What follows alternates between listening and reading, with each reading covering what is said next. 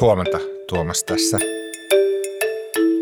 Tänään mä puhun toimittaja Tuomas Niskakankaan kanssa korkosijoitusinstrumenteista. Mutta ensin, tänään on tulos tosi tiukka uutispäivä.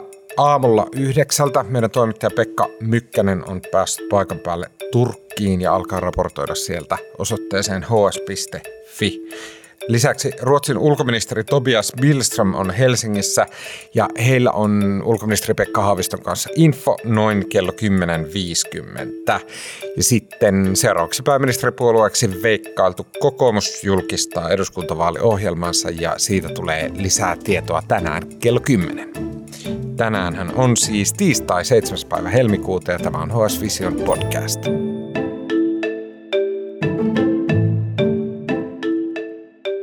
Tuomas, sä teit juttua siitä, että miten tällainen vaatimaton ja lähes tällainen nukkavieru hyljeksitty sijoitusinstrumentti kuin korkosijoitukset, ne alkaa olla nyt taas in. Mutta miksi just nyt? Korot on noussut pitkästä aikaa ja silloin sieltä tulee taas tuottoa luontaisemmin kuin aiemmin. Tässä pitää muistaa, että korkosijoitukset on ollut 2010-luvun puolivälistä asti todella huonossa maineessa ihan sen takia, että me ollaan edetty, edetty sellaisessa historiallisessa nollakorkojen maailmassa ja se on ollut tuplasti huono asia korkosijoituksille, koska ensinnäkään ei tule niitä korkotuottoja, joita lainoja ottaneet yritykset ja valtiot ää, maksaa korkosijoituksista. Ja sitten toisekseen, kun korot on alhaalla, niin, niin nämä korkopaperit, joihin sijoitetaan, niin niiden arvo liikkuu sen mukaan, että miten korot liikkuu. Ja silloin kun korot nousee, niin korkosijoitusten arvo laskee. Ja kun korot laskee, niin korkosijoitusten arvo nousee. Ja silloin kun korot on ollut jo siellä nollissa, niin siinä ei ollut tällaistakään arvonnousun mahdollisuutta, jota se korkojen lasku voisi tuoda tullessaan.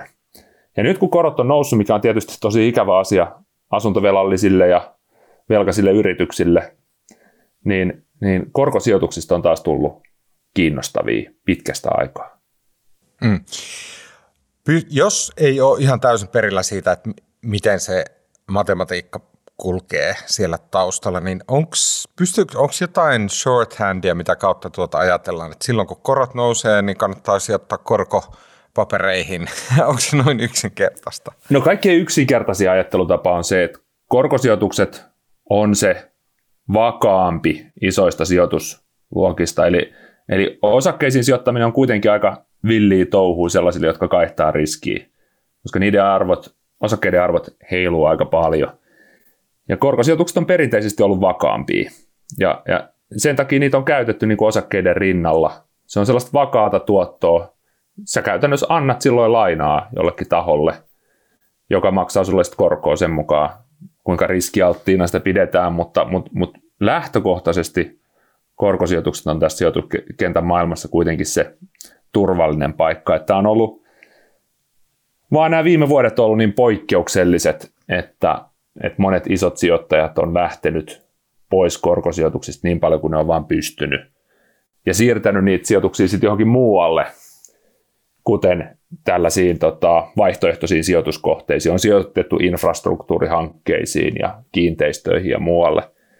Mutta tota, nyt nähdään, että minkä verran taas korkosijoitukset tekee sitten paluuta. Mm. Korkohan on sekä valtion lainalle äh, tota, maksettavaa korkoa, että sitten yrityslainoille. Onks, ajatellaanko näitä ihan saman tyylisinä asioita, sekä valtion että yrityksen maksamaa korkoa? Perusperiaate on sama, kyllä ne on siellä korkomarkkinassa. Ja ehkä kolmas on vielä aika iso on noin asuntolainat. Että vaikka yksityisihmisen näkökulmasta se on sitä, että toimitaan pankin kanssa, mutta niitä asuntolainoja kanssa paketoidaan semmoisiksi korkosijoitustuotteiksi, joissa se tuotto määräytyy sitten, tulee sieltä käytännössä niistä asuntolainojen maksetuista koroista. Ja tota, näillä on kaikki omat ominaispiirteensä. Yleensähän valtion lainoja on pidetty kaikkien vakaimpina erityisesti niin kuin, äh, länsimaisten vakiintuneiden luotettavien valtioiden lainat, joiden kruununjalokivi on sitten Yhdysvaltojen valtion lainat. Ja sen takia niissä on huonompi korkotuotto keskimäärin kuin yrityslainoissa. Yrityslainoissa on sitten hirveästi vaihtelua siinä, että kuinka vakaista yrityksistä on kyse. Et silloin kun on semmoisia korkosijoitustuotteita, jotka keskittyy tällaiseen roskalainaluokan yrityksiin, niin niissä ne tuotot voi olla isojakin, mutta niistä voi sitten taantuman tullessa tulla luottotappioita. Eli, eli periaate on hyvin samanlainen, mutta sitten kaikilla on omat ominaispiirteensä riippuen siitä, että et, et mitä, ketkä siellä on siellä lainojen takana. Ää, on olemassa tämmöinen todella iso korkosijoittaja kuin Pimko, ja heidän edustajansa kävi Suomessa ja sä tapasit häntä. Miksi, miksi hän oli Suomessa ja niin kuin, minkälaista liikehdintää institutionaalisilla sijoittajilla nyt on näiden korkopapereiden suhteen? Joo, tämä PIMCO on näistä globaaleista rahoitusalan jäteistä se, joka on erikoistunut näihin korkosijoituksiin. Ja heille ei ehkä ole hirveän vahva asema mun käsittääkseni Pohjoismaissa tällä hetkellä ja, ja yrittävät sitä saada vahvemmaksi. Ja nyt on tietysti hyvä hetki, kun korkosijoituksissa on taas kiinnostusta luontaisesti ilmassa ja, ja he yrittää saada lisää asiakkaita Pohjoismaista ja kiertää täällä nyt tietysti tapaamassa suursijoittajia sen tiimoilta.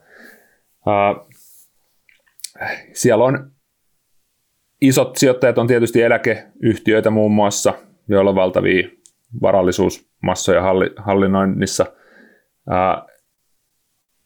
Heille osittain niin kuin nämä korkosijoitukset on, on myös vähän semmoinen pakko. Usein on semmoisia suursijoittajia, joita säännellään, joilla on, jotka ei voi laittaa sijoituksiaan all in osakkeisiin. Ja, ja ne joutuu sitten etsimään erilaisia sijoituskohteita, jotka on, jotka on, jotka on tavallaan vakaampia ja sääntelyn puitteissa tavallaan ää, vähän riskisempiä. Ja, Kyllä. ja korkosijoitukset on ollut perinteisesti tosi iso osa sitä okay. suursijoittajien sijoituspalettia.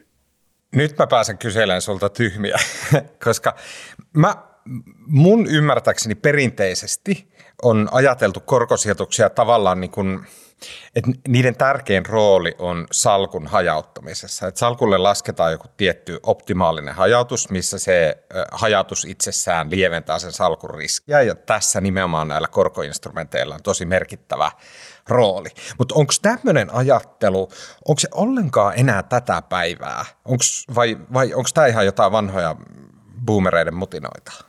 No sä oot ihan oikeassa, mutta se korrelaatio, mikä, eli niin kuin, tämän ajattelutavan luotettavuus on ollut vähän koetuksella viime vuosina. Esimerkiksi viime vuosi oli sellainen, että kun osakemarkkinat tuli kovaa alas, niin myös korkosijoitusten arvot tuli kovaa alas. Mm. Ja, ja se tavallaan pätee edelleen e, semmoinen ajattelutapa, että jos talouteen tulee kovat ajat, niin osakkeet kärsii, mutta silloin usein keskuspankit joutuu laskemaan korkoja, jolloin korkosijoitusten arvot voisi nousta ja silleen tasapainottaa sitä salkkua.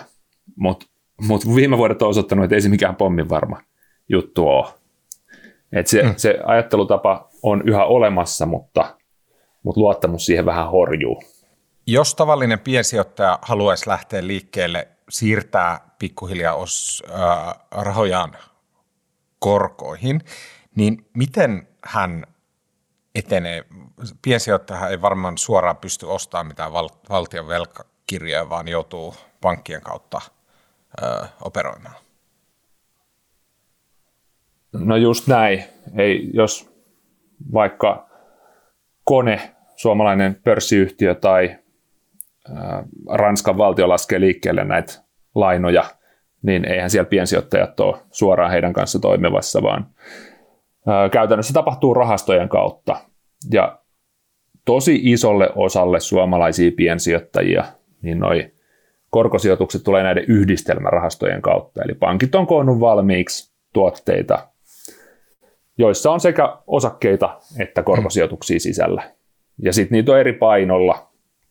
Yleensä ne on nimetty sen mukaan, että jos se on pankin nimi, korkosijoitus tai yhdistelmärahasto rohkea, niin silloin siellä on enemmän osakkeita, ja jos se on maltillinen tai varovainen, niin silloin siellä on enemmän niitä korkosijoituksia.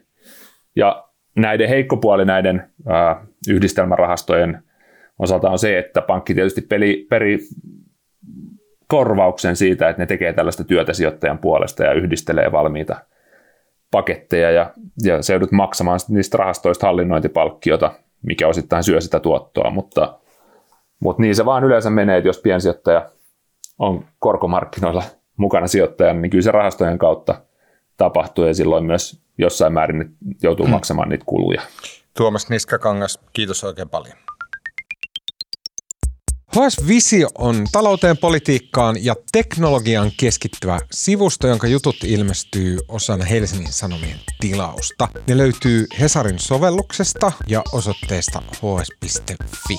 Jos sulla ei ole vielä HSn tilausta, niin sä voit kokeilla sitä kaksi viikkoa ilmaiseksi osoitteesta hs.fi kautta parempaa kuunneltavaa. Äänestäjäkuvasta sekä leikkauksesta vastaa tänään Janne Elkki. Mun nimihän on Tuomas Peltomäki. Tämä oli HS Vision aamupodcast ja kuullaan taas huomenna.